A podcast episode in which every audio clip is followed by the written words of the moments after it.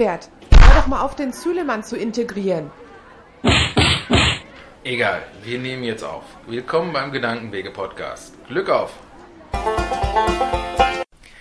Willkommen zur dritten Folge des Gedankenwege-Podcast. Wir haben heute eine Premiere. Wir haben das erste Mal einen Gast und äh, nehmen heute diese dritte Folge dann auf. Dann würde ich als erstes vorschlagen, stellen sich die Anwesenden mal vor. Hallo, ich bin die Andrea, ihr kennt mich schon von den letzten Folgen. Ich gebe halt überall meinen Senf dazu und versuche ab und zu auch mal ein paar vernünftige Fragen zu stellen. Dann scheint es, ich bin für die halbwegs vernünftigen Antworten zuständig. Mein Name ist Christoph, ich bin schon etwas älter, als äh, manche Leute vielleicht denken. Vom Beruf bin ich Lehrer und äh, eigentlich nur gespannt, was da so auf mich zukommt, was man denn von mir wissen möchte, wie ich denn eventuell weiterhelfen kann. Schauen wir einfach mal. Ja, und das ist nämlich auch genau der Grund, weshalb wir dich eingeladen haben, weil wir gedacht haben, wir kennen ja wenige Leute, die diesen Beruf mit einer ähnlichen äh, Vehemenz vertreten und nicht mit uns verwandt. Man sagt ja immer so schön, Lehrerskinder, Pastors Vieh geraten selten oder nie. Von daher äh, lassen wir diesen Satz einfach mal so im Raum stehen. Wir sind darauf gekommen, dich einzuladen, weil wir einfach gesagt haben, äh, von unserer Folge 1 aus sind wir so ein bisschen dahin geraten über die Folge 2, dass wir dann gesagt haben, wir möchten gerne mal über den Beruf und über die Motivation, die man hat, so ein bisschen mehr erfahren als das, was man so selber aus der Schule kennt. Ich habe früher immer gedacht, grundsätzlich gehört es zur Lehrerausbildung dazu, dass man jeder Klasse sagt, dass sie die schlimmste Klasse ist, die man jemals unterrichtet hat. Vielleicht war es auch einfach bei mir nur so, dass wir das alle. Nee, da kann ich dir jetzt zustimmen. Bis auf Grundschule stimmt das. Ist das so, Christoph? ähm, sagen wir mal so, es gibt immer wieder Klassen, die können ohne große Schwierigkeiten einen Herpes erzeugen. Es gibt aber immer wieder Klassen, in die man so gerne hineingeht, dass man bei der Stundenplanung hingeht und sagt, die möchte ich gerne. Bei uns an der Schule ist es üblich, dass man zu Beginn eines Schuljahres einen Wunschzettel schreiben darf. Und ähm, da darf man dann sagen, ich möchte gerne die 9a in Mathe haben, aber bitte die 5b auf gar keinen Fall. Äh, die Kleinen, die nerven einfach. Und äh, Schulleitung wird dann in der Regel auf solche Wünsche Rücksicht nehmen. Allerdings wird sie sich dann bei passender Gelegenheit äh, revanchieren und sagen, wir haben aber jetzt hier einen Notfall und wir brauchen äh, einen anerkannten Wadenbeißer, um äh, das siebte Schuljahr mal wieder in Form zu bringen. Also es gibt Klassen, die sind schlimm und es gibt Klassen, die tragen einen selbst in schwierigsten Situationen. Das ist erfreulich zu hören. Es ist eigentlich so, wenn du sagst, eine Klasse ist schlimm, biegen die sich so alle gegenseitig gegen den Lehrer auf? Ha, nee, alle, alle gleichzeitig nicht. Eh, dann könnte ich ja gleich aus dem Fenster springen. Es sind immer welche da, die dir deutlich machen, was du da vorne erzählst, das geht mir am Arsch vorbei. Das will ich nicht, das brauche ich nicht. Ich mache mein Ding. Damit meinen die noch nicht mal Lindenberg, sondern äh, ich mache das, was mir hier gefällt. Ich quatsche mit meinem Nachbarn. Ich, und was du da vorne machst, ist mir völlig egal. Die gibt's, die gibt es seit Anfang an, aber in letzter Zeit häufiger. Und dann gibt es welche, die sagen, okay, ich bin ja auf dieser Schule, ja, war nichts Besseres für mich da, sage ich einfach mal. Ne? Ich bin Hauptschullehrer. Und äh, ich will aber hier meinen Weg machen. Ich will etwas lernen, damit ich hinterher eine bessere Chance habe als die, die nichts tun. Und in diesem äh, kumuliert dann noch gleichzeitig der Wunsch, mit den anderen gut auszukommen. Nicht der Kofferträger vom Lehrer zu sein, nicht vorne wegzulaufen und die Türen aufzumachen und sagen, guten Morgen, wie geht's Ihnen? Und, nein, sondern wirklich äh, einen vernünftigen, freundlichen Kontakt zu haben, guten Morgen zu sagen, ähm, zu merken, wenn man die Hände voll hat, dass sie dann die Türe aufmachen. So, und ähm, die Zahl dieser Schülerinnen und Schüler ist immer noch da. Und wenn man genau hinguckt und wenn man dann sagt, Mädel, ich mag dich, weil du so ein tolles Sozialverhalten hast. Mädel, ich mag dich, weil du dir Mühe gibst, deine Hausaufgabe zu machen und weil du auch noch bereit bist, äh, im Unterricht deinem Nachbarn zu helfen. Und zwar äh, ganz offen zu helfen, nicht so äh, irgendwas hinschieben, dann ist die richtige Antwort, sondern einen Tipp geben und dann wird die Lösung gesucht und dann, dann passt das. Dann kriegt man zurück, Lehrer, du bist cool. Das ist ungefähr das Beste, was einem passieren kann. So eine Bemerkung. Und wenn dann der Schüler flachsen kann und wenn der Flachs einstecken kann, dann hat in der Regel die ganze Klasse schon wieder gewonnen. Dann spielen die, diese Nervensägen, dieser, ähm, pardon, Kurzglocken, eigentlich an die Wand. Und je weiter die Klasse sich entwickelt. Wir halten die Klasse, wir übernehmen die in Klasse 5 und halten die bis Klasse 9. Je weiter die sich entwickelt, umso mehr werden diese Nervtöter an die Wand gespielt, weil die anderen klar haben für sich, wenn wir hier eine gute Atmosphäre haben, dann kommen wir mit dem Kerl klar.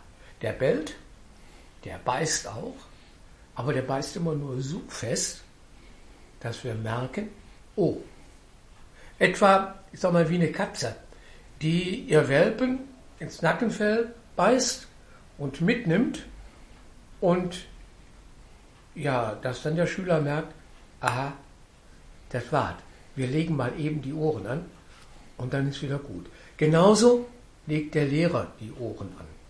Beispiel, bei uns an der Schule herrscht das Nutzungsverbot für Handys auch auf dem Schulhof. Wenn ich Aufsicht habe und da spielt einer mit seinem Ding rum, dann lege ich meine Stirn in 27 drei halbe Falten, guck den an, dann legt er die Ohren an, steckt das Ding weg und alles ist gut. Wird das dann schlimm? Wenn der meint, er müsste mit mir diskutieren, wieso der ausgerechnet ich ihn angucke. Und da ist halt der Unterschied zwischen den Schülern, wo man sagt, ah, wieso sehe ich dich schon wieder? Und bei den anderen, hallo Lena, klasse dich zu sehen.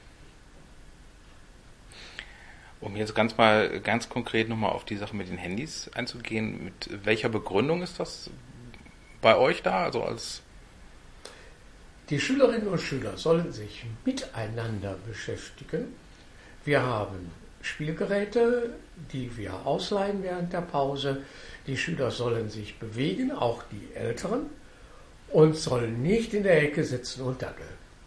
Doch mal, das ist mir jetzt aufgefallen. Ich habe ab und zu mal den äh, Schulhof von der AKS im Auge, wenn ich auf die Straßenbahn warte und zur Arbeit fahre. Da scheint es genauso zu sein. Die Lütten haben, wenn ich jetzt so nachdenke, in ihrer Pause kein Handy in der Hand, sondern spielen. Was ich also ganz klasse finde, weil Sonst hast du es ja so, was du heute häufig siehst, die sitzen alle nebeneinander, kommunizieren nicht mehr und daddeln einfach nur mit ihrem Handy rum. Interessant fand ich das, weil äh, als ich in Bayern auf der Berufsschule war, gab es die gleiche Regelung, aber da mit der Begründung, es hätte dann einen Vorfall gegeben, dass sich irgendwelche Leute gekloppt hätten und andere Leute hätten das mit dem Handy gefilmt. Deswegen haben sie die Handys verboten mit, dem, mit der äh, Folge, dass die Kloppereien jetzt nur noch live zu bewundern wären. Das war also sozusagen der bayerische Weg. Eine super Begründung. Doch? Ja. Ja, okay, schön. Irgendein, irgendeinen äh, gehobenen pädagogischen Grund muss man ja nur irgendwo angeben. Ich ja, auch bei uns gibt es ähm, Filmchen, die auftauchen. Auch bei uns gibt es Dinge, äh, Cybermobbing und so weiter und so fort. Natürlich gibt es das. Denn äh, wenn die das Schulgelände verlassen, dann geben die ja ihre, ihre Lustbarkeiten, Thema Handy, nicht auf. Ist ja, ist ja völlig klar. Aber äh, wir möchten, dass die Kinder miteinander umgehen. Ich habe vor Jahren mal bei einer Veranstaltung einen Spielehersteller kennengelernt, einen Verlag. Und die haben mich animiert, doch mit ihnen zu spielen. Ja, habe ich gemacht. Habe ich erzählt, was ich bin und was ich mache. Und ah, wir kommen zu ihnen in die Schule. Dann bringen wir Brettspiele mit, verschiedenster Art, neue Spiele. Die führen wir in die Klasse ein und die dürfen sie hinterher behalten. Die schenken wir ihnen. Da haben die uns 10, 12 verschiedene hochwertige Spiele geschenkt, für die man im Laden, ich habe danach geguckt, irgendwo zwischen 50 und 80 Euro bezahlen muss. Die Dinger sind bei uns im Schrank und wenn eine Gruppe mit einer Arbeit frühzeitig fertig ist, dann können die an den Schrank gehen, sich ein Spiel holen, von mir aus nach draußen auf den Flur gehen, da stehen Tische, und können dann da spielen. Das heißt, sie bauen untereinander ein Regelwerk auf.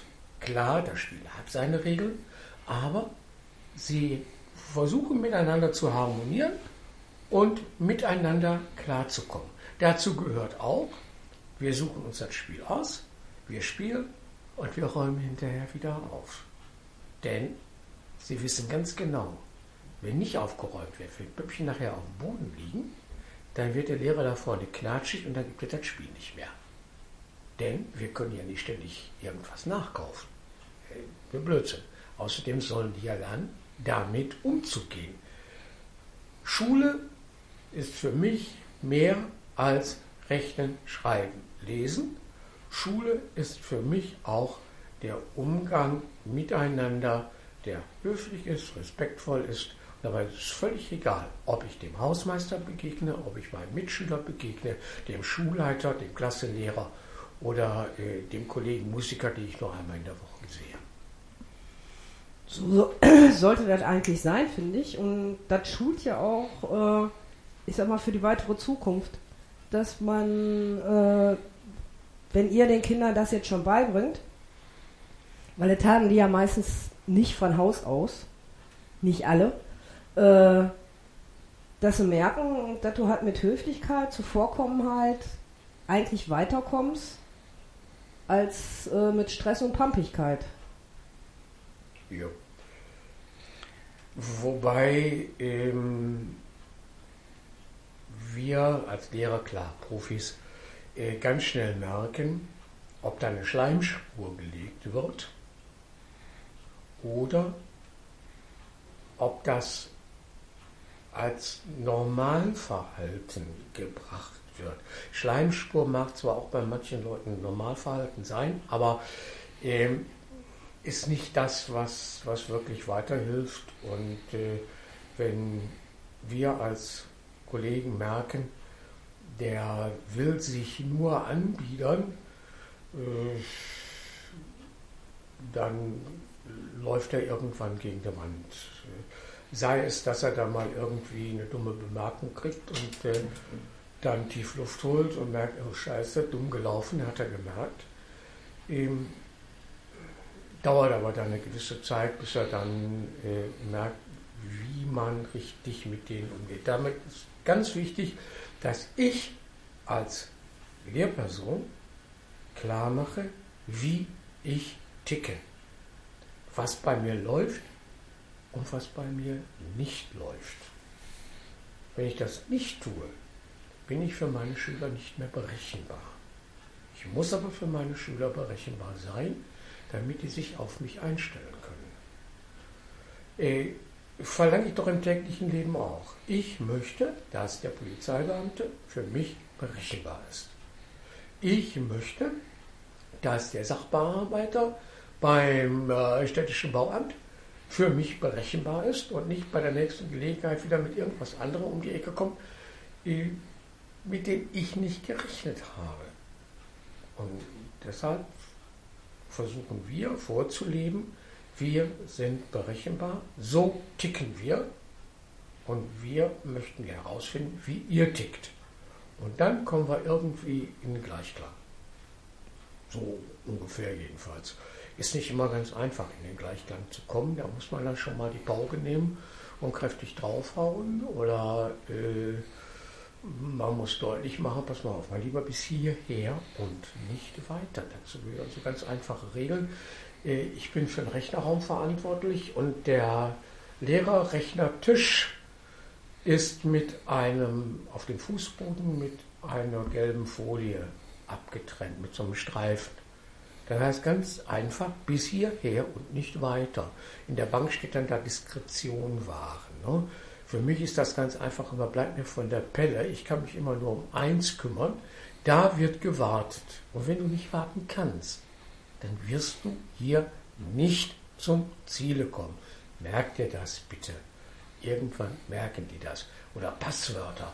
Passwörter müssen die ja alle haben. Dann haben sie Passwörter gewählt die so kompliziert sind, dass sie die prompt immer vergessen. Also neues Passwort, bis ich die Schnauze voll hatte. Dann habe ich gesagt, pass mal auf, mein Lieber. Nachgucken in der Liste kostet 50 Pfennig. Ist auch schon länger her, ne? Ist vor der Zentzeit. Und neues Passwort einrichten kostet eine Mark. Oh. Das hat etwa ein halbes Schuljahr gedauert, da war das durch die Schule durch, dass der Hölter das so macht. Ich war nämlich der Gewaltige für die Passwörter. Und nachdem die einige Leute ein paar Mal was gezahlt haben, war Ruhe. Da hatten die sich ihr Kennwort gemerkt. Kein Problem mehr. Das ist so super, wenn das funktioniert. Ich setze da immer an der, an der anderen Seite an, wenn ich irgendwelchen Leuten Tipps gebe zum Thema Kennwörter wie sie sich leicht zu merkende Kennwörter machen, die so kompliziert sind, dass man sie auch nicht knacken kann. Ja, das habe ich immer noch nicht kapiert. Du hast es mir zwar schon mal erklärt, aber ist okay. Ich kann ich kann's, ich kann's auch gerne nochmal. Ganz wir, einfach. Dafür nehmen wir eine andere Sendung. Das ist ganz, das ist ganz einfach. Ich mache ja noch Religion im Leben im Hauptfach. Ähm, Genesis 1, Kapitel 1. Im Anfang schuf Gott Himmel und Erde. I, A, S, G, H-U-E. Man merkt sich einfach einen Satz, nimmt jeweils die Anfangsbuchstaben der jeweiligen Wörter in der korrekten orthografischen Schreibweise und schon hat man ein hervorragendes Kennwort. Mein Beispiel ist da immer, mein Name ist Hase, ich weiß von nichts. Das ist immer mein, mein äh, Erklärpasswort, weil wenn man dann nämlich nichts noch durch Null ersetzt, hast du auch noch die Sonderzeichen direkt mit drin. Und äh, da muss ich nur halt an den Satz erinnern. Ja, das, das geht, das ist Standard, Standardprogramm äh, eigentlich für jeden, der äh, so arbeitet, im, im Rechnerraum arbeitet. Man muss es ihnen einfach mal erklärt haben. So, wobei ich dann wieder an der Stelle bin, wo ich sage, was ist denn mit unseren Schülern? Ne? Manche können sich nicht einmal merken, dass der Benutzername, der erste Buchstabe des Vornamens, Punkt Hausname ist.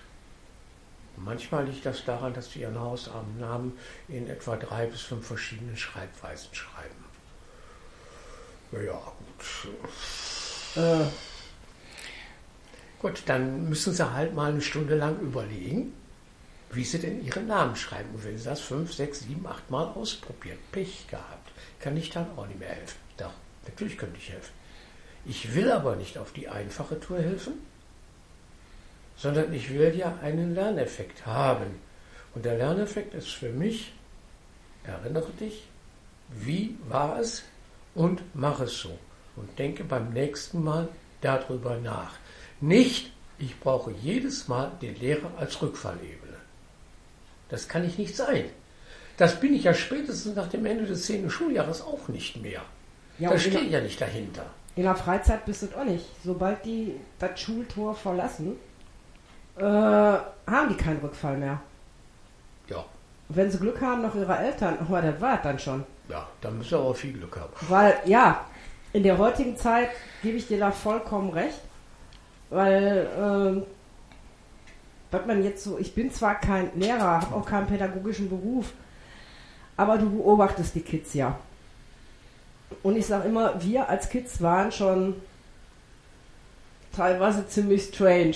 Aber was jetzt heute so abgeht, wenn du mal guckst, wie in der Straßenbahn, im Bus abgeht oder einfach nur draußen auf der Straße, da fragst du dich immer, hallo? Also- Wo bleibt die Erziehung von zu Hause? Weil ihr könnt nicht alles stemmen. Was ich da immer so ein bisschen sehe, das ist auch immer so meine Frage gewesen. Äh, du hast früher eigentlich immer so eine Geschichte gehabt, da kam relativ viel von zu Hause mit.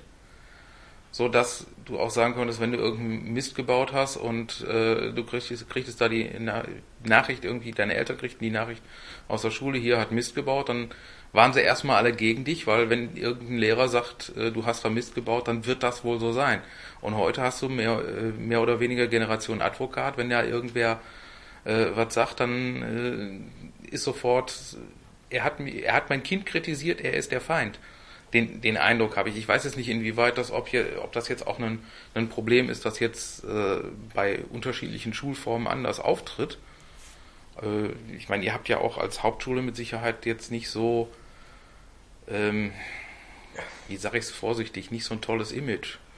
Aber ich finde, das Problem ist aber auch, du hast nicht nur diese Advokateltern, du hast vielleicht auch Eltern, die gar kein Interesse haben an ihren Kindern, die parken die nur eben kurz irgendwo weg. Äh, Handy, Computer, Tablet, äh, ist okay. Die übernehmen dann meine Erziehungsaufgaben. Äh, manchen Eltern kannst du vielleicht auch gar keine Vorwürfe machen, weil beide rund um die Uhr arbeiten und gar keine Zeit mehr haben für ihre Sprösslinge. Und andere werden sehr wahrscheinlich nur Desinteresse haben. Ja. Das stelle ich mir also als Schlimmstes vor. Schlimmer als solche Advokateltern. Ich habe einmal in meiner gesamten Dienstzeit äh, schulisch Kontakt mit einem Rechtsanwalt gehabt. Und zwar habe ich ähm, nach einem Unfall einen Schüler, der gar nicht weiter groß beeinträchtigt war, unter Begleitung eines Schulsanis per Taxi ins Krankenhaus schaffen lassen. Das ist ein übliches Verkehrsmittel. Und äh, der, die Eltern sind dann informiert worden über das Krankenhaus und die Eltern haben sich dann also beim Rechtsanwalt beschwert, ich hätte den Schüler nicht ordnungsgemäß behandelt, der hätte doch mindestens mit dem Rettungswagen transportiert werden müssen. Und äh, ähm, da drohte mir also der Rechtsanwalt im Namen des Vaters irgendwelche Schadenersatzforderungen, was der Teufel was alle an. Daraufhin habe ich mich bei einem befreundeten Rechtsanwalt erkundigt und äh, der Anwalt hat gesagt, schreib dem Kollegen, was die Aufgabe von, was deine Aufgabe an der Schule ist, was Aufgabe eines Schulsanitäters ist, wie der normale Transport ist und was gewesen ist. Der Kollege hat keine Ahnung, der weiß nicht, wie Schule läuft. Habe ich dann gemacht, habe nie mehr wieder was von dem gehört. Wir haben an der Hauptschule in der Regel kein Problem mit Anwälten. Denn meist können sich die Eltern eine anwaltliche Beratung, die etwas länger dauert, nicht äh, leisten. Die haben keine Rechtsschutzversicherung für sowas. Und äh, ich denke auch, dass manche Anwälte sagen, komm, lass mich damit zufrieden. Äh, das, ist, das ist Quatsch. Außerdem habe ich von meinem Schulleiter gelernt, äh, wenn du irgendeine Maßnahme triffst, dokumentiere sie unverzüglich dann bist du hinterher immer auf der sicheren Seite. Also das Problem haben wir nicht. Problem Elternarbeit sieht so aus, dass wir natürlich Eltern haben, die wenig hinter ihren Kindern stehen und sie fördern. Wir haben viele Eltern, die hinter ihren Kindern stehen und sagen, du, du, du, äh, machst das bestimmt richtig und der Lehrer, der soll sich mal nicht so haben. Genau das Gegenteil von dem, äh, was eben gesagt wurde. Wenn ich, ich bin jetzt in der 60, wenn ich früher von der Schule nach Hause kam und ich hatte im Heft stehen, Christoph hat sich schlecht benommen oder es war klar, dass ich irgendwas versaut hatte, dann brauchte ich meinen Eltern gar nicht erst zu erzählen, dass mein Lehrer eh irgendwie böse geworden ist mit mir. Ne? Eh, hallo, als ich damals zur Schule ging, als Kleiner, eh, da bekam man noch prophylaktisch morgens früh im Rektorbüro einen auf den Hintern. Ich das erzählt hätte, hätte ich doch sofort noch eingekriegt. Nach dem Motto, Lehrer hat immer recht. Ne? Eh, ist heute nicht mehr. Nein, wir müssen uns fragen lassen. Wir müssen uns auch zu Recht fragen lassen, ob manche Maßnahmen wirklich in Ordnung sind. Ja. Andererseits fragen wir unsere Eltern auch, hören Sie mal, glauben Sie wirklich, dass wenn Sie nicht in die Schultasche gucken, glauben Sie wirklich, wenn Sie Briefe nicht sehen, nicht unterschreiben, nicht zurückgeben, wenn Sie Entschuldigungen verschlampen, dass Sie Ihrem Kind dann helfen? Denn Ihr Kind lernt doch zum Beispiel bei Beurlaubungen, ach, ich schreibe dir hinterher eine Entschuldigung. Das Blöde ist, Ihr Kind lernt, ich kann alles Mögliche mit irgendwelchen windigen Dingen entschuldigen. Ich gehe aber nicht vorher hin und sage, ich habe dieses und jenes Anliegen, kann ich dafür frei bekommen. Natürlich kann Ihr Kind frei bekommen. Wenn der Erboma im Sterben liegt, und Sie müssen da unbedingt hin, weil die Erboma Sie sonst enterbt, dann werde ich doch nicht schuldig sein, dass Sie, blödes Beispiel, weiß ich, aber sprechen Sie uns an und wir regeln alles, auch unmittelbar vor den Ferien. Aber reden Sie vertrauensvoll mit uns. Dann haben wir Eltern, die sind äh, Helikoptereltern den kommt man besser nicht in die Quere, weil man sonst von den äh, Rotorblättern erschlagen wird und die Kinder werden gleich mit erschlagen. Und dann haben wir Eltern, die wissen um die Nöte ihrer Kinder, die unterstützen sie, die halten den Kontakt zur Schule, die melden sich, wenn was schief läuft, die melden sich auch dann, wenn ihr Kind ihnen sagt, hör mal, mein Lehrer ist heute aber doof mit mir gewesen. Dann rufen die an und sagen, das hat mir der Tobias erzählt. Was war denn? Und dann kann man in Ruhe erklären, was gewesen ist. Und dann sagt Mami häufig, okay, weiß ich Bescheid. Wollen wir mal weiter gucken, wie wir das hinkriegen. Ähm, diese Eltern sind uns natürlich die Liebsten, die, mit denen man vernünftig reden kann. Die kommen auch zur Elternsprechtag, die kommen auch zur Klassenlegschaftsversammlung. Und bei den anderen, ja, die kommen eben nicht. Und da muss man halt gucken. Ne? Äh, da muss man halt einen Brief schreiben, da muss man halt anrufen. Und äh, gelegentlich schicken wir dann auch den Sozialarbeiter vorbei. Aber ist das nicht so, dass heutzutage den, die letztere Art von Eltern eigentlich an einer Hand abzählen kannst? Vorzugsweise am Daumen. Ja. Ich meine, ich weiß ja schon, das war damals zu meiner Zeit, wenn du da immer gehört hast, damals schon. Und ich bin ja auch schon jetzt mal schlapp über 50. Äh, auf den Elternabenden war dann auch immer nur drei oder vier da. Ja.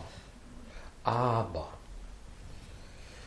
wenn ich als Lehrer von meinem Lehrstuhl heruntersteige, und mit den Eltern auf einer Ebene spreche, auf der sie mich verstehen und ich ihnen deutlich machen kann, dass ich ihre Probleme mit ihren Kindern auch verstehe, dann haben wir eine Gesprächsebene. Dann kommen wir klar miteinander. Ich muss natürlich meinen Teil als Lehrer dazu leisten. Saudoofes Beispiel. Als ich anfing, nach ein paar Jahren, habe ich mir angewöhnt, neben den Tischen meiner Schülerinnen und Schüler zu knien. Hat die Schulaufsicht gesehen. Die Schulrätin, damals waren die noch Räte, die rieten jemandem noch was. Heute sind sie alle Direktoren und verteilen nur Direktiven. Also, die hat gefragt, was machen Sie da? Warum knien Sie da? Ist ja ganz einfach. Erstens tut das meinem Rücken gut. Zweitens bin ich mit meinem Mund auf Ohrhöhe des Schülers. Der kann mit mir gut sprechen. Ich brauche nicht laut zu sein und ich komme nicht von oben herab. Hat die Schulrettung tief Luft geholt und hat gesagt, okay, machen Sie weiter. So, wenn ich so mit meinen Schülern umgehe, wenn ich mich auf deren Niveau herunterbegebe, dann kann ich sie auch anpacken und hochheben, sodass wir beide nachher stehen können, nebeneinander stehen können. Und äh, ich, äh, wie, wie, heute Morgen, äh, einem meiner Leute aus Sieben, der sagte, ich habe Kopfschmerzen, dem kann ich die, die Arme auf die Schulter legen und sagen, was ist los? Schlecht geschlafen? Oder was ist Stress zu Hause? Dann guckt der und dann sehe ich in dem Gesicht, oh verdammt, irgendwie ist da wieder was aufgefallen. Ja, wenn du reden willst, können wir machen. Irgendwie kriegen wir da eine Zeit hin. So. Und wenn ich mit den Kindern so umgehe, das setzt sich fort auf die Eltern. Ich habe natürlich verloren bei Schülern, die mich nicht ranlassen. Ja, die also äh, eine Rolllade runterlassen und äh, giftig und äh, zickig sind. Wenn ich da drei, vier, fünf Mal gegen die Wand gelaufen bin, dann lasse ich das sein. Manchmal fällt mir das schwer, aber so gegen Ende meiner Dienstzeit muss ich auch nicht mehr jeden Schüler so behandeln, als wollte ich die ganze Welt umarmen. Nee, nee, nee, nee, muss nicht mehr sein. Ich denke, das ist auch so eine, ähm, so eine Frage, die man sich relativ am Anfang stellen muss, inwieweit, ähm, wie weit kann ich da gehen und wo ziehe ich da auch die Grenze zwischen, um es jetzt mal mit einem, äh, Begriff aus dem, aus einem anderen Bereich zu sagen, wo, wo, ist, wo beginnt da der Eigenschutz und wo ist da der Fremdschutz? Na, weil ich kann jetzt natürlich, wenn ich manche Probleme einfach an mich ranlasse, dann äh, erodiere ich dabei selber irgendwann, wenn ich jetzt nicht die Möglichkeit habe, da entsprechend gut zu kompensieren. Und da muss ich dann auch irgendwo eine, eine Grenze ziehen und sagen, bis hierher und nicht weiter. Ja, völlig richtig. Aber auch wenn ich nicht jedes Kind mit nach Hause nehmen kann, auch wenn ich sagen muss, ähm, es gibt eine Grenze des Mitfühlens, die dann groß wird, wenn es in Mitleiden geht. Muss ich doch immer wieder bereit sein, meinem Schüler zuzuhören und dessen für ihn existenziellen Probleme wahrzunehmen. Ich darf nicht mitleiden dann gehe ich kaputt. Ja. Ich muss aber mitfühlen. Er muss das Gefühl haben, dass ich für ihn Verständnis aufbringe und versuche mit ihm eine Lösung zu finden. Auch wenn die Lösung nicht immer die ist, die er sich jetzt vorstellt, der Schüler. Ja? Ähm, ich hatte eine Schülerin, deren Mutter war Alkoholikerin diese Schülerin hat sich sehr um die Mutter gekümmert und irgendwann bin ich dahinter gekommen, was gewesen ist, weil wir in der Schule einen Vortrag hatten zu Alkoholismus und die Schülerin wollte daran teilnehmen. Ja, Mädel halt noch was, Klasse 7, Alkoholthema für Eltern, da willst du teilnehmen? Dann hat sie mir die Geschichte erzählt. Und die Hilfe sah dann so aus, dass sie morgens früh, wenn sie eventuell zu spät kam, einfach nur sagte, ich musste mich noch um meine Mutter kümmern. Ja klar, ist in Ordnung, ich weiß Bescheid. Dass sie dann sagte, ich muss mal mit dem und dem Amt oder mit der und der Ärztin sprechen. Können Sie mich da begleiten? Ja, kann ich. Kein mhm. Thema. Und dann hat sie irgendwann einmal kurz vor Klasse 10 es geschafft, die Mutter in die Nasenbleiche zu kriegen. Ist dann in die 10b gekommen, hat einen hervorragenden Schulabschluss gemacht und die Hilfe sah so aus, dass wir gesagt haben, pass auf Mädel, du schaffst das und du darfst noch dreimal mehr fragen. Und wenn mir das eigentlich schon zu viel ist, du darfst immer noch mal fragen wegen der Probleme. Mhm. Ja? Das habe ich nicht mit nach Hause genommen. Nö. Ja, oder, oder eine Schülerin, das, das sind dann so massive Probleme. Die Mutter ist äh, an, einem, an einem Karzinom gestorben. Das war dann, ich bekam die Nachricht während des Unterrichts, der Vater holte sie ab, ich war dann mit zur Beerdigung. Diese Schülerin habe ich nach 15, 16 Jahren jetzt in meiner Nachbarschaft wiedergefunden.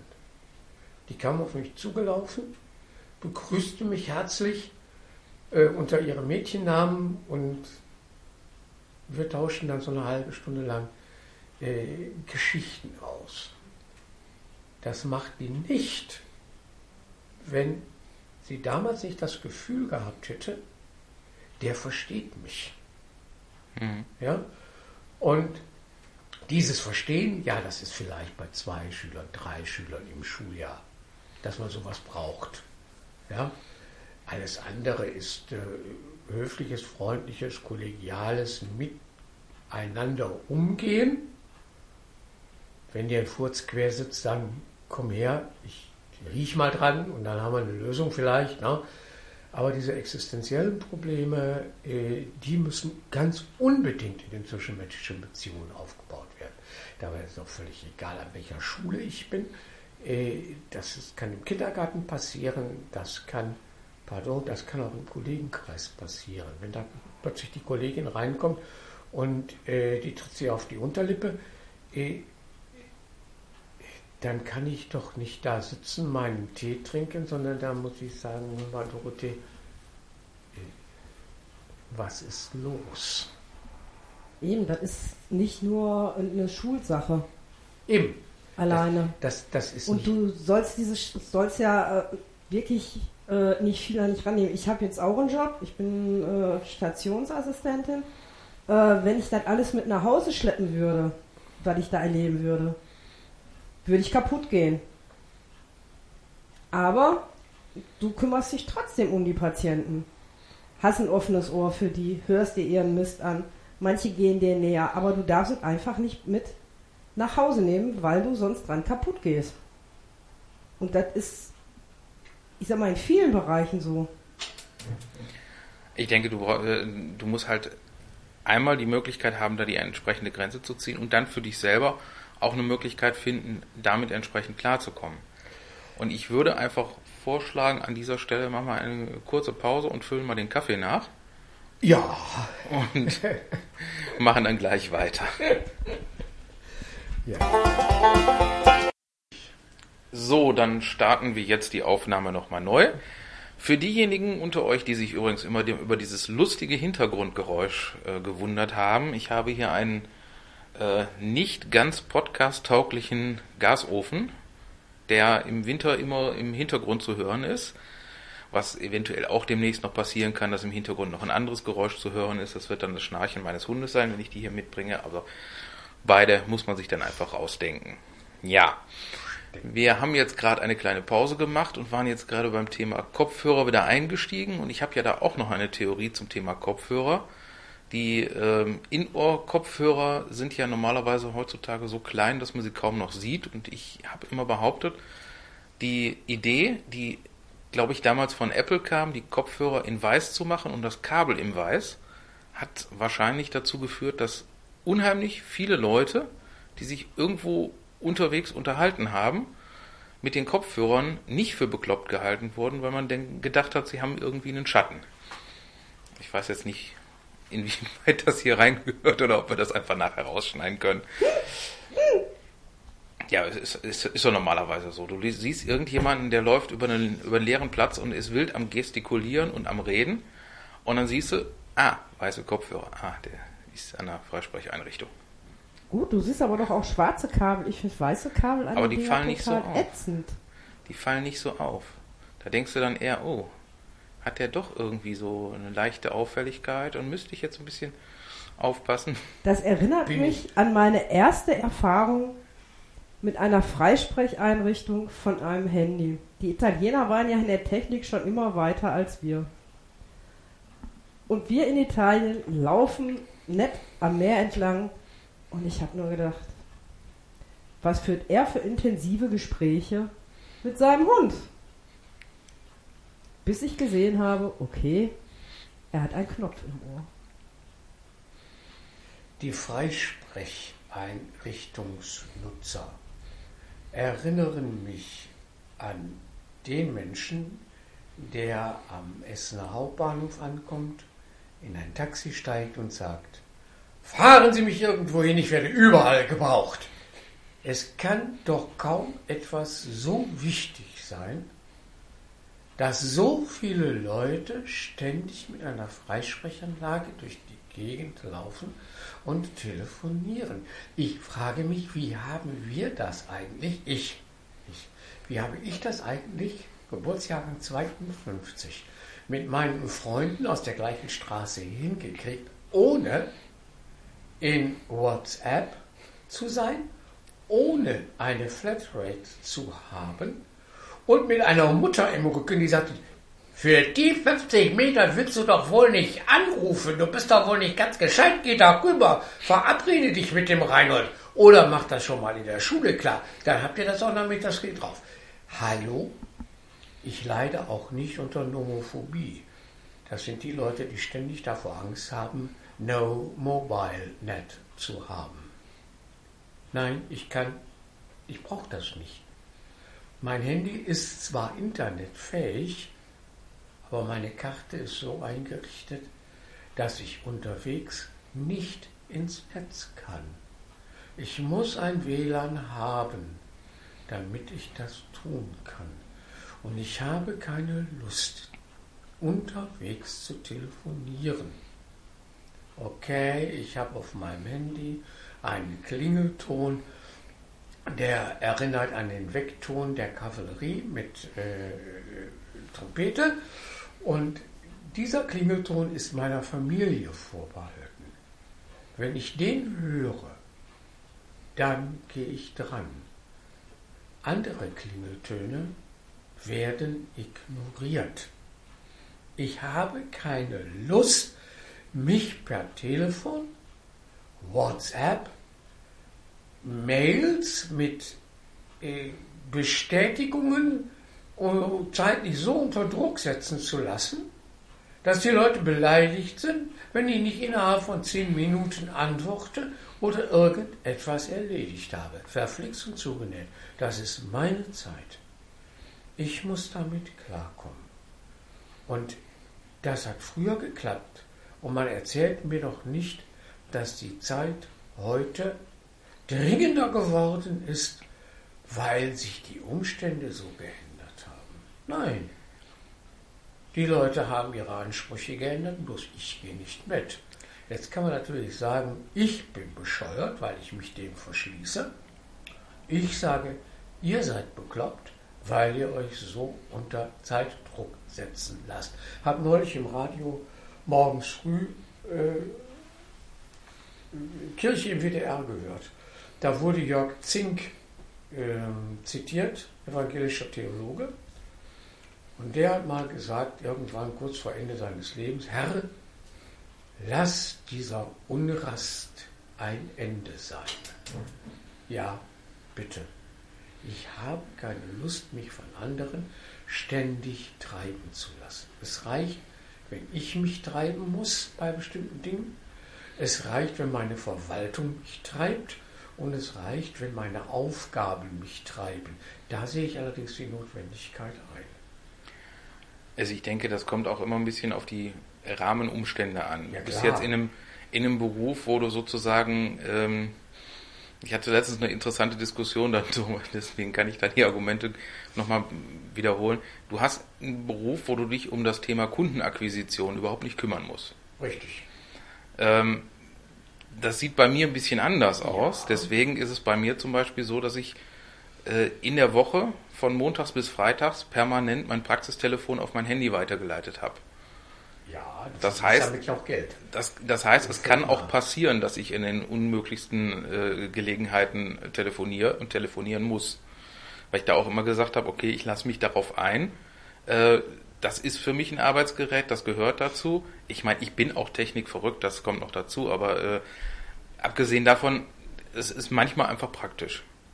Ich finde zum Beispiel, äh, ja, manchmal, wenn man, wenn man irgendwelche wichtigen Telefonate zu machen hat und äh, muss das jetzt nicht zu Hause äh, auf dem im, im Flur auf der Telefonbank mit dem äh, äh, erbsensuppengrünen Wählscheibentelefon machen, Nein, da ist ein Brokatmäntelchen drum. äh, sondern kann jetzt beispielsweise, ich mache meine Hunderunde, äh, habe meine Kopfhörer drin und äh, bespreche was Wichtiges, was sowieso zu besprechen ist und äh, habe eventuell mal ein bisschen Bellen als Nebengeräusch. Nur mit dem feinen Unterschied, wenn du deine Hunderunde machst, dann bist du mit dir, deinem Hund und deiner Konzentration in der Regel alleine. Du verlangst nicht, dass Gott und die Welt mithört. Ja. Ganz viele Leute stehen ja auf dem Marktplatz und reden, als wollten sie eine Volksrede halten. Dabei sprechen die bloß in ihr Handy. Und weil das Mikrofon so etwa dämlich angebracht ist, brüllen die auch noch so laut, damit das ganz bestimmt da reinkommt. Eigentlich brauchen die gar kein Telefon. Ne? Die reden so laut, das ist, völlig, völlig sinnlos. Ich, ich, aus meiner Kindheit. Mein Vater verkaufte für eine Firma Apothekenbedarf, alles was nicht Medikamente war. Vorher hat er mal äh, hochwertiges Zeichenzeug verkauft, also äh, Zirkel und so weiter und so fort. Und er hatte seinen Kundenstamm und fuhr den ab. Zu der Zeit gab es kein Handy, nein, gab es nicht. Aber er musste ständig Auto fahren. Ganze Ruhrgebiet abfahren, von Duisburg bis fast Dortmund und im Süden dann bis Hagen und. Den haben wir am Wochenende nicht mehr ins Auto gekriegt. Er sagt, ich bin dieses Autofahren so leid. Das mache ich nicht. Da bin ich privat in meiner Gruga. Er meinte damit, und pardon, er meinte damit unseren Garten. Hm. Da ging der drin auf, das war prima. Und wenn er dann doch mal Auto fuhr, dann war das meist in der Adventszeit, dann fuhren wir nämlich in die Stadt, Merke, von Überruhr nach Essen, um Geschäfte anzugucken.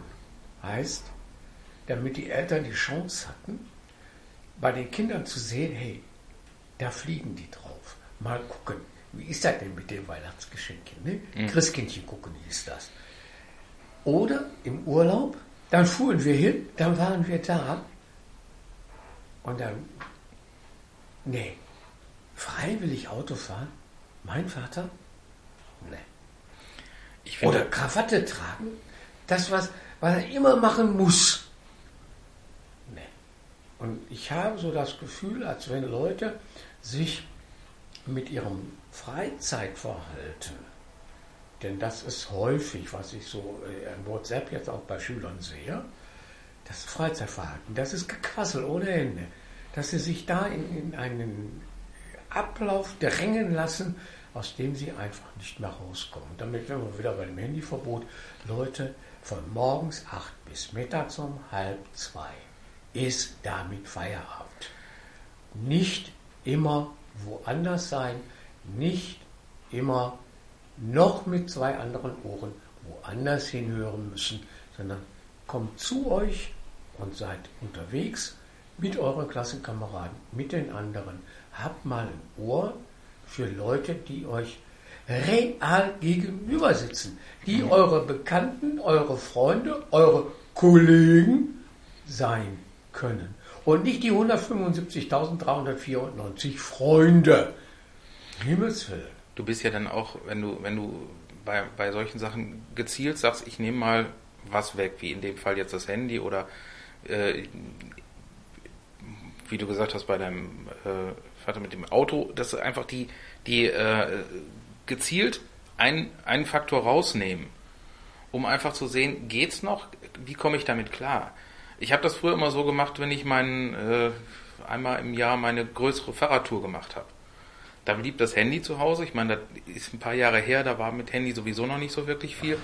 Ich habe dann ein äh, Adressbuch mitgenommen und äh, später, als er dann so war, dass ich ein Adressbuch auf dem Handy hatte, habe ich das Handy ausgeschaltet mitgenommen, für den Fall, dass mal irgendwo wirklich was ja. ist und man das Ding notfallmäßig braucht. Ja, ja. Aber ansonsten wirklich mit dem, mit dem Fahrrad, mit dem Zelt, mit äh, mit ohne dem, dem ganzen Technikgedöns. Wie gesagt, ich bin technikbekloppt und äh, da habe ich dann wirklich nichts von dem mitgenommen, sondern einfach zu, zu sehen, komme ich noch ohne den ganzen Scheiß klar. Und äh, hm? du bist plötzlich technisch ganz anders hier in meinem Ohr. Okay. Äh, das kann ich jetzt so ehrlich gesagt nicht nachvollziehen. Kann das sein, dass du irgendwie. Nein, ich stehe nicht auf dem Kabel. Komisch. Nee, jetzt ist es besser. Vielleicht hast du nur den Sprechwinkel geändert. Okay, also passiert, aber das sind auch die Sachen, die gehören dazu und wir sind ja erst in Folge 3. Wir also üben. wir üben und irgendwann wer, wer äh, uns da Tipps geben kann, wer uns da bessere Technik spendieren kann, wer uns da unterstützen könnte. Wir haben auch ein Patreon-Konto um direkt so ein bisschen mit reinzugrätschen. Wir hatten eben nochmal die Frage gehabt, als wir ein bisschen in der Pause über das Thema Mathematik diskutiert haben. Du unterrichtest Mathematik? Ja. Ähm, ich war während meiner ganzen Schulzeit immer der Auffassung, Mathe ist ein Arschloch. Und äh, hat deswegen sozusagen ähm, zu diesem Fach nicht unbedingt die größte Liebe entwickelt. Aber ich hatte jahrelang immer ein Problem, was irgendwie mathematisch-physikalisch ist und wo ich inzwischen die Lösung weiß, aber trotzdem jeden Mathematiklehrer, den ich getroffen habe, damit immer gequält habe. das äh, lässt mich fürchten, dass du eine besondere äh, Freude daran äh, verspürst, andere Leute aufs Glatteis zu führen. Nein, ich möchte einfach jetzt nur wissen, sozusagen in dem ultimativen Schulbattle, ah. Ob du da eine andere Antwort hast als äh, meine Lehrer damals auf dem Gymnasium, die irgendwie da immer nur rumgerätselt haben und mir keine Antwort geben konnten, die ich dann irgendwie Jahre nach der Schule gefunden habe. Folgendes. Wahrscheinlich ist die Antwort so simpel, dass man mit dem äh, dauernd um die Ecke denken des Mathematikers einfach gar nicht drauf kommt. Ja, das, das, das kann sein. Vielleicht ist auch deine Fragestellung so blöd und ich blamier mich deswegen. Macht nichts. Aber gut, das, ist, das mache ich hier öfters. Okay. Ähm, mein, mein Problem war, war sozusagen, äh, der ist mir gekommen beim äh, Betrachten des Leuchtturms in Borkum. Der Leuchtturm in Borkum hat einen äh, Lichtstrahl, der jeweils aus zwei Blitzen besteht, die sich äh, insgesamt mehrfach wiederholen. Also so, dass wenn man praktisch von oben auf den Leuchtturm drauf gucken würde, würde der so ein bisschen aussehen wie ein Mercedes-Stern, der aber nicht diese drei Dinge hat, sondern die drei jeweils zwei sind. Also wenn sich das Ding einmal dreht, dann macht das Blitz, Blitz, Pause, Blitz, Blitz, Pause, Blitz, Blitz, Pause. Dann ist eine Umdrehung vorbei. Hm.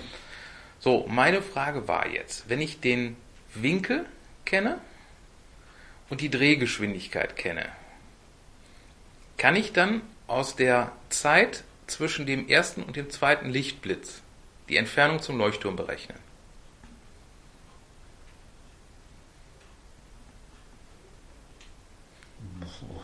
Mag sein, aber ich wüsste jetzt nicht aus dem erst aus dem Handgelenk. Äh, Die Entfernung von wo zum Leuchtturm? Von meinem Standpunkt zum Leuchtturm. Das, das, hieße, das hieße ja folgendes. Ähm, wo ist die Geschwindigkeit einer Schallplatte am größten? Innen oder außen? Die Umdrehungszahl ist ja gleich. Die ist außen am größten, weil nämlich in derselben Zeit der längere Weg zurückgelegt werden muss. Mhm. Übertragen auf den Leuchtturm. Je, pardon, je weiter ich vom Leuchtturm weg bin, ist die Geschwindigkeit, mit der der Lichtstrahl sich über den Horizont bewegt, größer, als wenn ich nahe am Leuchtturm bin. Vielleicht lässt sich da irgendwas äh, drehen. Möglich ist das, weiß ich nicht, kann ich nicht sagen. Äh, vielleicht ist das auch ein äh, sehr simples nautisches Problem, was äh, die Schiffsführer kennen müssen. Möglicherweise haben die allerdings auch äh, in ihren dicken Büchern äh, Hinweise darauf, zumal ja die Farben der Leuchttürme, jetzt meine ich nicht, wie sie angestrichen sind, auch das, aber die Farbe der, der Lichtsektoren eine wesentliche Rolle spielen bei der äh, Navigation. Okay, ich würde jetzt einfach mal sagen, das könnte Und man. jetzt kommt mit der Lösung raus. Ja, Das aber könnte, man- das könnte man jetzt einfach mal sagen. Könnte man gelten lassen, ja? Hauptschule hat gewonnen. Vielen Dank. Weil es ist nämlich, äh, nach allem, was ich heute weiß, ist es absolut unmöglich, daraus irgendeine Entfernung zu berechnen. Weil je weiter ich weg bin, desto größer ist zwar die Entfernung, die der Lichtstrahl zurücklegt, aber dadurch, dass es wie bei der Schallplatte ist, einfach dann, äh, die, die Zeit bleibt gleich. Wenn sich das Ding in einer Minute einmal dreht, Ja. kommen sechs Lichtblitze an und äh, wie weit ich weg bin, ist scheißegal, weil je weiter ich weg bin, desto schneller ist sozusagen der, der ein, ein Lichtpunkt auf seiner Kreisbahn und äh, ja, Da lag ich doch mit der Schallplatte gar nicht so schlecht. super. Klasse. Was mich dann zu der anderen Frage bringt, betreffend Schallplatte.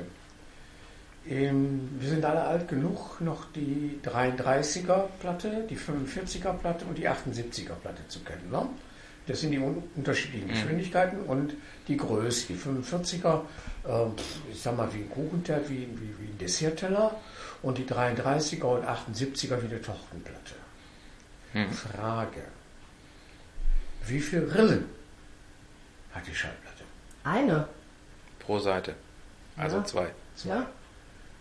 Meine Schüler fangen an, ich bringe da eine Schallplatte mit, ne?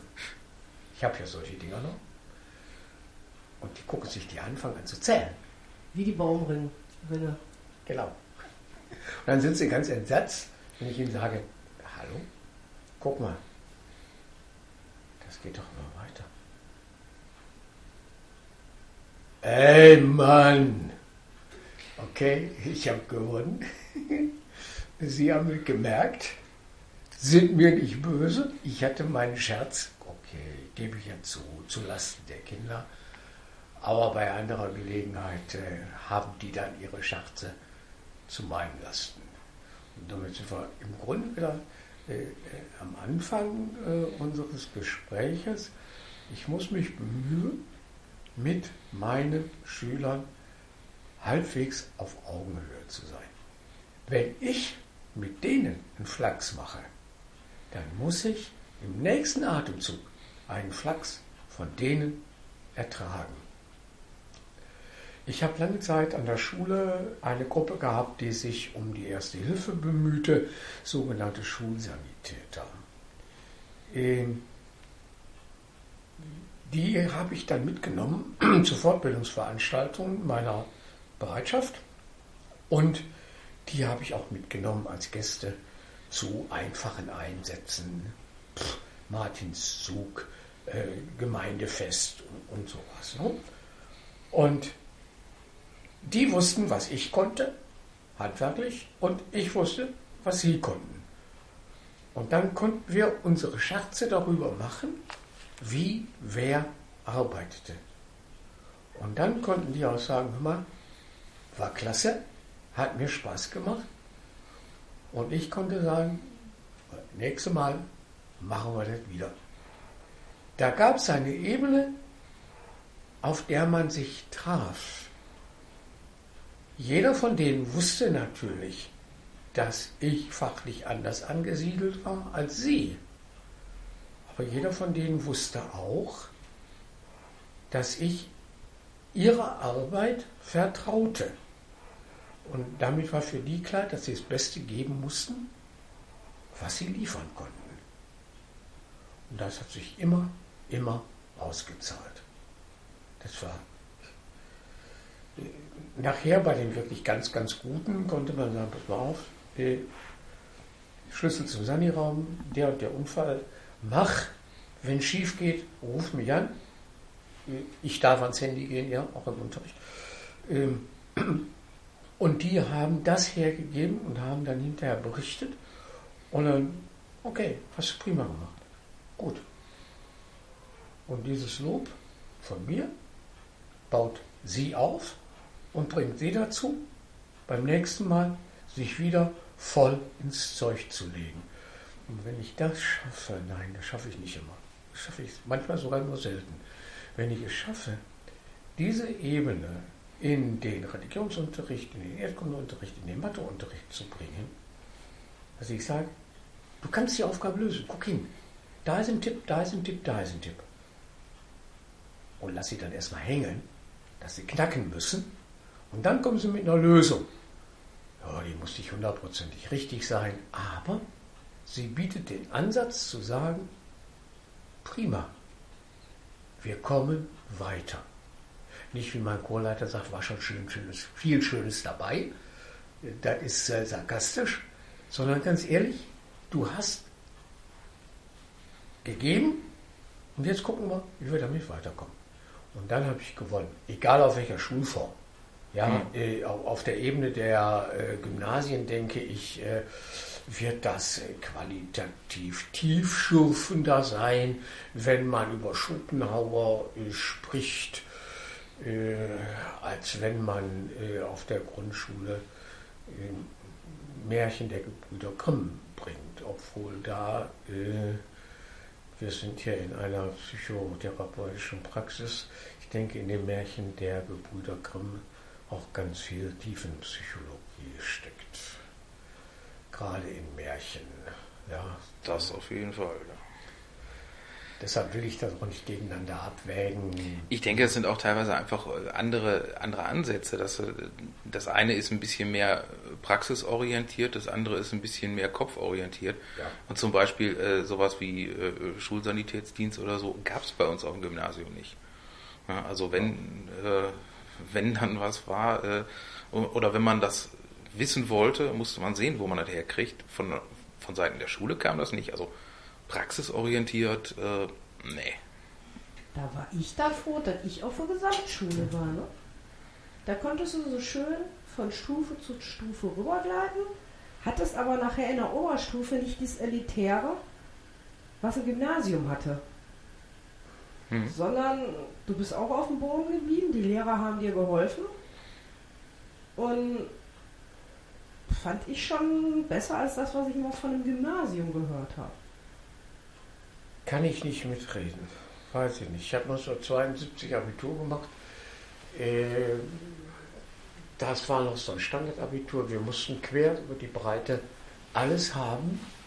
Äh, nicht wie später, dass man einige Dinge abwählen konnte. Das gab es nicht.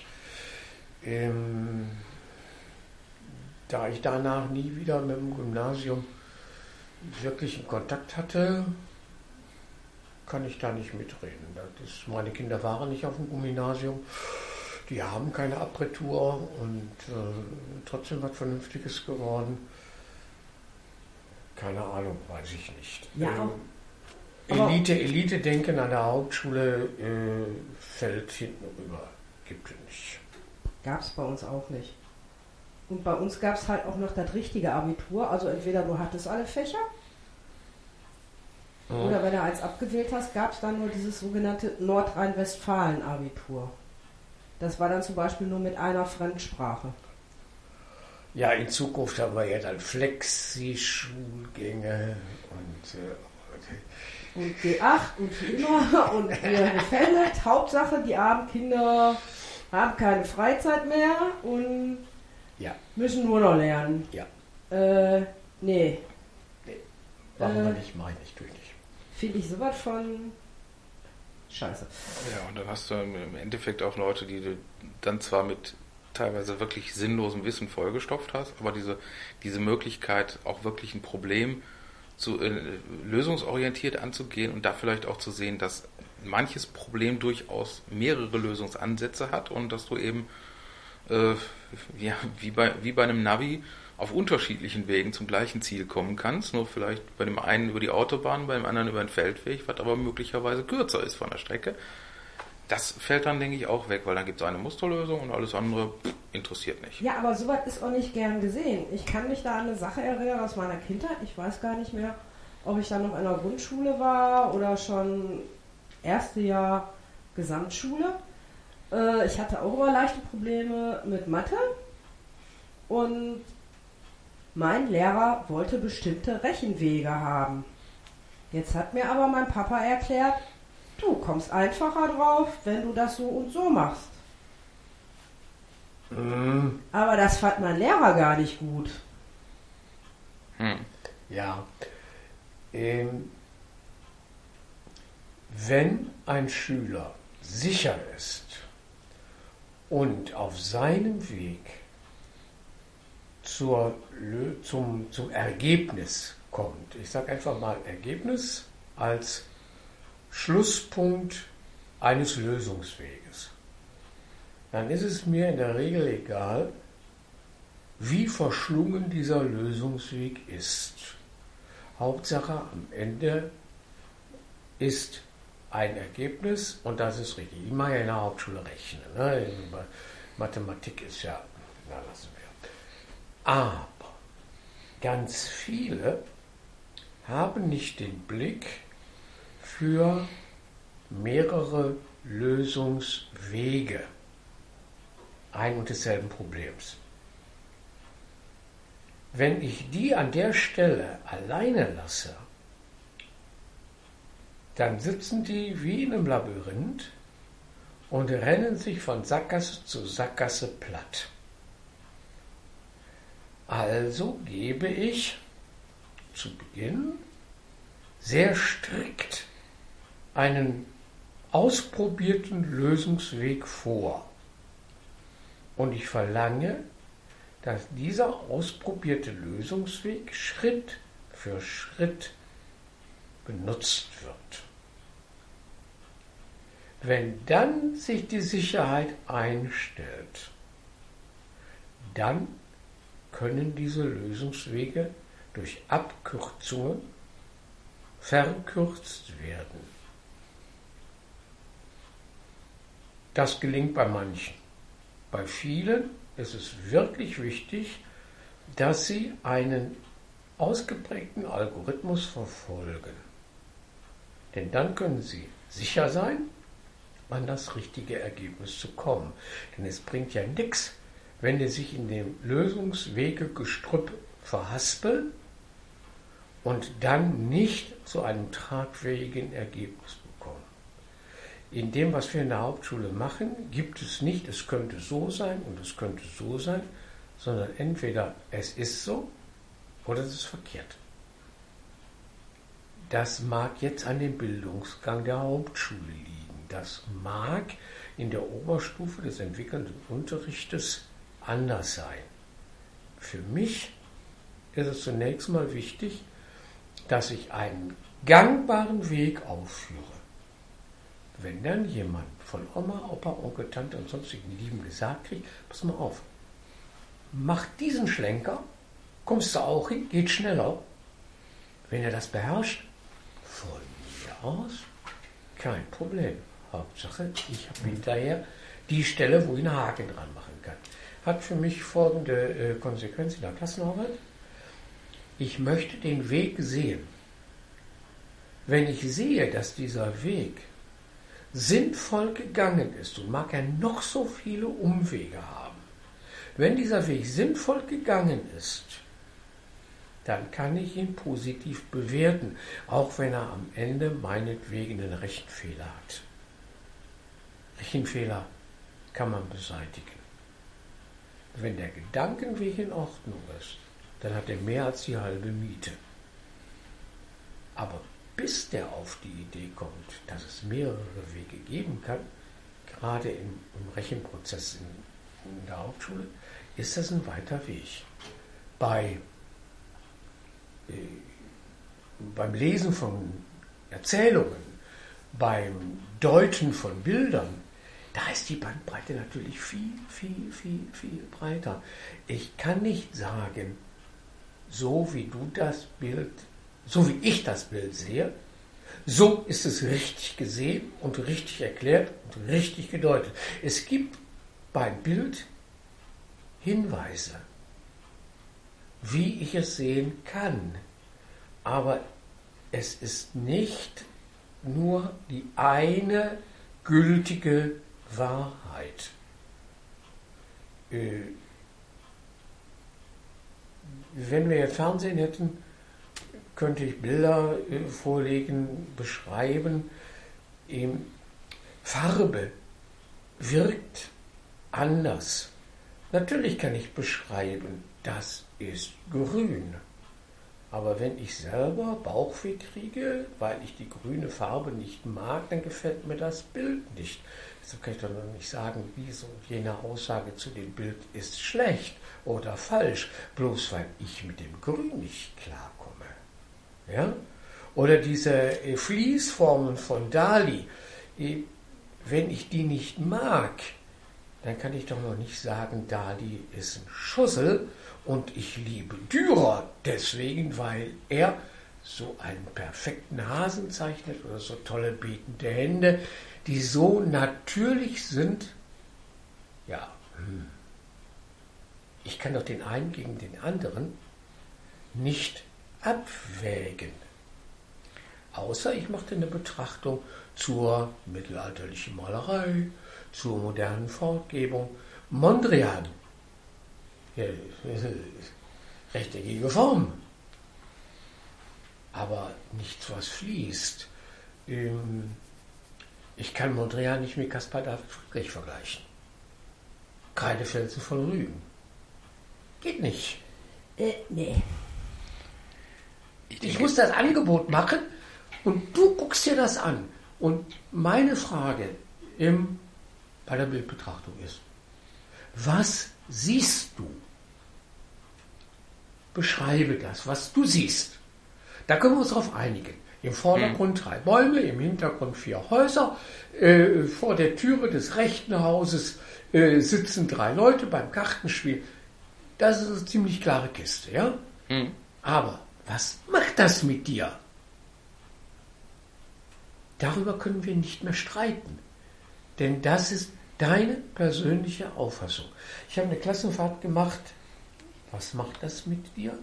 Ich war mit einem neunten Schuljahr in Berlin. Wir waren nicht im KDW, wir sind nicht flanieren gewesen unter den Linden und wir haben auch nicht Kaffee Kranzler besucht.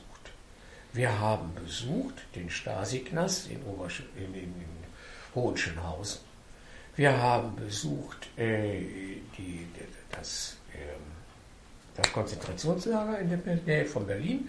Wir haben besucht den Tränenpalast also Bahnhof Friedrichstraße, die Grenzübergangsstelle, die ehemalige. Und wir haben besucht das äh, Jüdische Museum. Und wir haben hinterher erzählt, was haben wir gesehen? Ein Prügelbock, eine Erschießungsanlage, bei der der später dann Ermordete nicht wusste, was mit ihm geschah. Der glaubte, er würde in der Körperlänge gemessen und dann haben wir uns gefragt, was macht das mit uns? Und wir waren 25 Schülerinnen und Schüler plus zwei Lehrkräfte. Wir hatten ganz, ganz viele unterschiedliche Eindrücke. Und jeder Eindruck hatte seine wesentliche Bedeutung. Hm. Und das ist grundsätzlich was anderes, als wenn ich binomische Formel oder den Satz des Pythagoras mache. Was ich an der Herangehensweise einfach wichtig finde, ist, du musst die Methodik, mit der du an solche Sachen rangehst, die musst du lernen. Du musst halt, wenn wenn wenn es um Bilder geht, musst du halt lernen. Ich kann mir das auf verschiedene Art und Weise angucken. Ich kann vielleicht sagen, das gefällt mir, das gefällt mir nicht. Ich weiß vielleicht noch nicht warum, aber ich habe die Möglichkeit, da auf jeden Fall herangeführt zu werden. Und das ist auch das, wo ich immer sage, das ist, sind die, die wichtigsten Sachen, die ich aus meiner äh, Schulzeit bis zum Abi mitgenommen habe. Das ist die, die äh, Grundfähigkeiten, Lesen, Schreiben, Rechnen. Aus dem Kunstunterricht habe ich die Kalligrafie mitgenommen. Äh, Finde ich super geil, dass ich jetzt vernünftig schreiben kann, so dass andere auch lesen können. Wobei die Meinung da noch über ein bisschen auseinandergehen. Ey, Ähm, Mama, ich musste aber- meine Klausur einmal zweimal schreiben, weil der Lehrer nicht mehr lesen konnte, weil ich da geschrieben habe. Ja, es Und- ist, es ist ein Grundübel, ja. Und was, was äh, mir da noch unheimlich viel gegeben hat, die Herangehensweise an bestimmte ähm, ja, bestimmte Kulturelemente, wie man es auch nennen mag, ob man jetzt irgendwelche Klassiker, vielleicht jetzt weniger Bilder, bei mir war es mehr so das, das, das Textliche, dass ich gesagt habe, okay, es sind, äh, sind irgendwie die Bücher, die man irgendwie bei Opa in Leder äh, im, im Schrank gesehen hat, weil man hatte die damals und entweder war jetzt war jetzt das wirklich ein Klassiker oder war dann doch irgendwo dahinter ein Schnapsglas versteckt, äh, dass man einfach sagt, okay, ich lasse mich auf sowas mal ein und interessiere mich einfach mal dafür oder ich gucke mir mal solche Sachen an oder ich gucke mir mal irgendwelche Bilder an, weil ich mich dafür interessiere und ich kann auch mit, mit manchen Sachen nichts anfangen und ich finde, äh, Caspar David Friedrich gefällt mir, ich weiß nicht wieso, aber äh, Aber solche Sachen, muss ich sagen, hat mir die Schule nicht nahegebracht. Das hat mir mein Papa nahegebracht. Ob es jetzt Interesse war äh, für Literatur oder für Kunst, Natur im Allgemeinen, das war nicht die Schule. Ich habe es aus den äh, Eltern. Ja. Ich hatte einen Lateinlehrer von sechster bis oh, prima. Der Mann war auf der einen Seite Musiker und auf der anderen Seite war er verantwortlich für die Lehrerbibliothek meines Gymnasiums. Und wenn er was zu ordnen und abzustauben hatte, dann hatte der von den 30 Schülern seiner Klasse 20 sitzen lassen, eine Aufgabe gegeben und 10 mitgenommen in die Lehrerbibliothek. Und da sind mir dann Bücher von Anutuk in die Hände gefallen. Und wir durften uns die anschauen. Wir durften damit umgehen. Das fand ich klasse. Ohne es zu wissen, hat dieser Mann damals bei mir etwas gelegt, das ich heute Achtung vor solchen Altertümern nenne. Mir bedeutet ein solch altes Buch etwas, weil ein Handwerk da drin steckt, weil sich Leute Gedanken gemacht haben, das auch schön zu machen. Und äh, als ich dann das dann da gelesen habe, so ganz so blöde ist das ja nicht, was die da schreiben. Das war nicht Unterricht, das hätte er nicht machen müssen mit uns. Aber ich habe es aus der Zeit mitgebracht. Dann habe ich es aus meinem Studium äh, Religionspädagogik mitgebracht, das, das Angucken von Bildern. Und die Frage, nicht, was will uns jetzt der Maler damit sagen, sondern es gibt eine Regelung in einer bestimmten Zeit, dass bestimmte Farben in liturgischen Bildern etwas bedeuten. Blau, Gold, ja, Blau, äh, der Mantel der Mutter Gottes. Wenn ich also ein Bild sehe, auf dem eine Frauengestalt mit blauem Mantel aus mittelalterlicher Darstellung, kann sie Gift draufnehmen, Mutter Gottes die Rede. Ja? Genauso wie die, wie die Sprache der, äh, der Bibel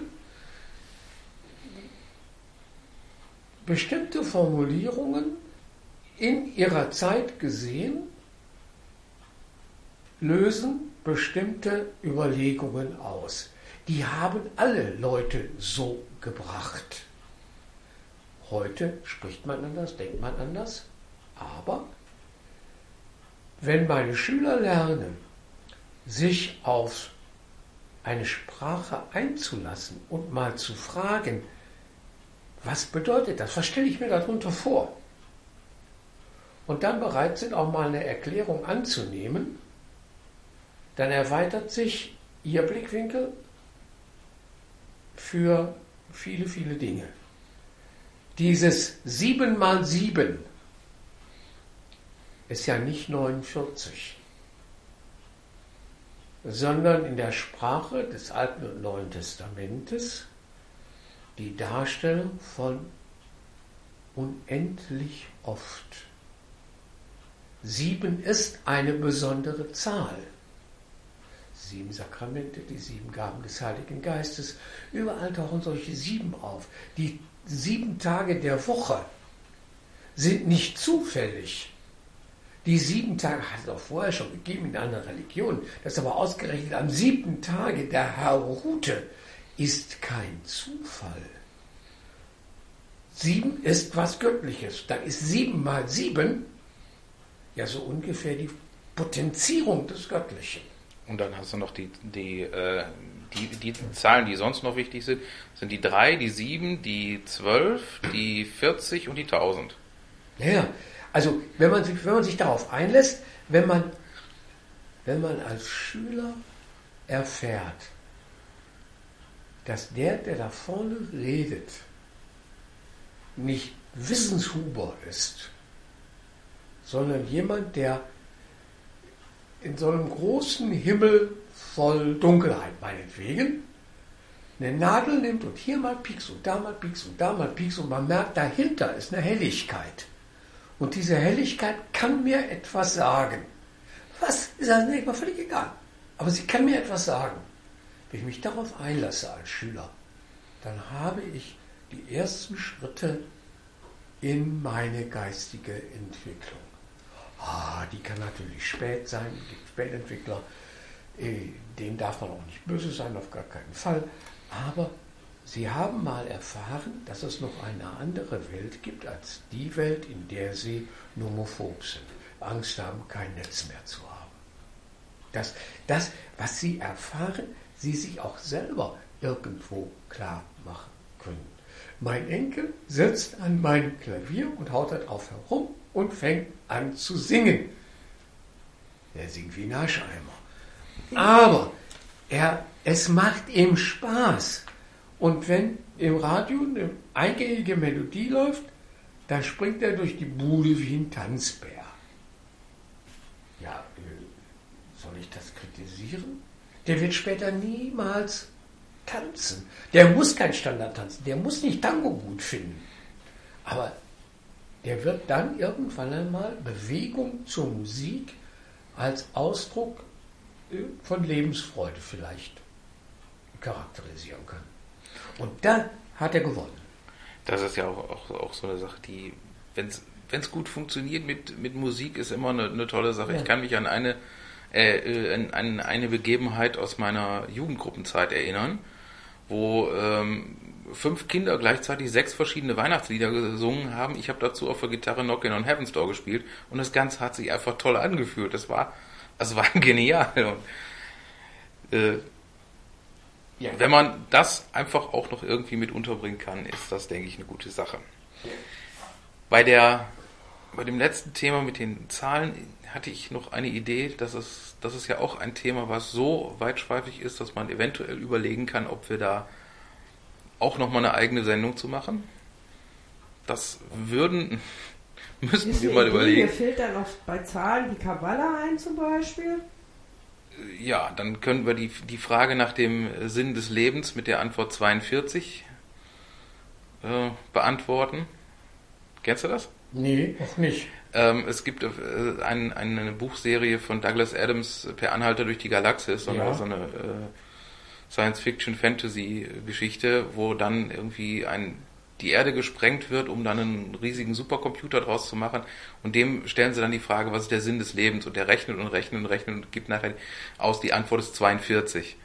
Und äh, dieses, das, das ist so eine, so eine Zahl, die im, in der ähm, ja teilweise auch so ein bisschen als Nerdzahl über irgendwo wieder auftaucht. Also zum Beispiel die Büronummer von Fox Mulder aus Akte X ist 42 und äh, das ist Okay, okay, genauso wie es kein drittes, kein 13. Etage in einem Hotel gibt.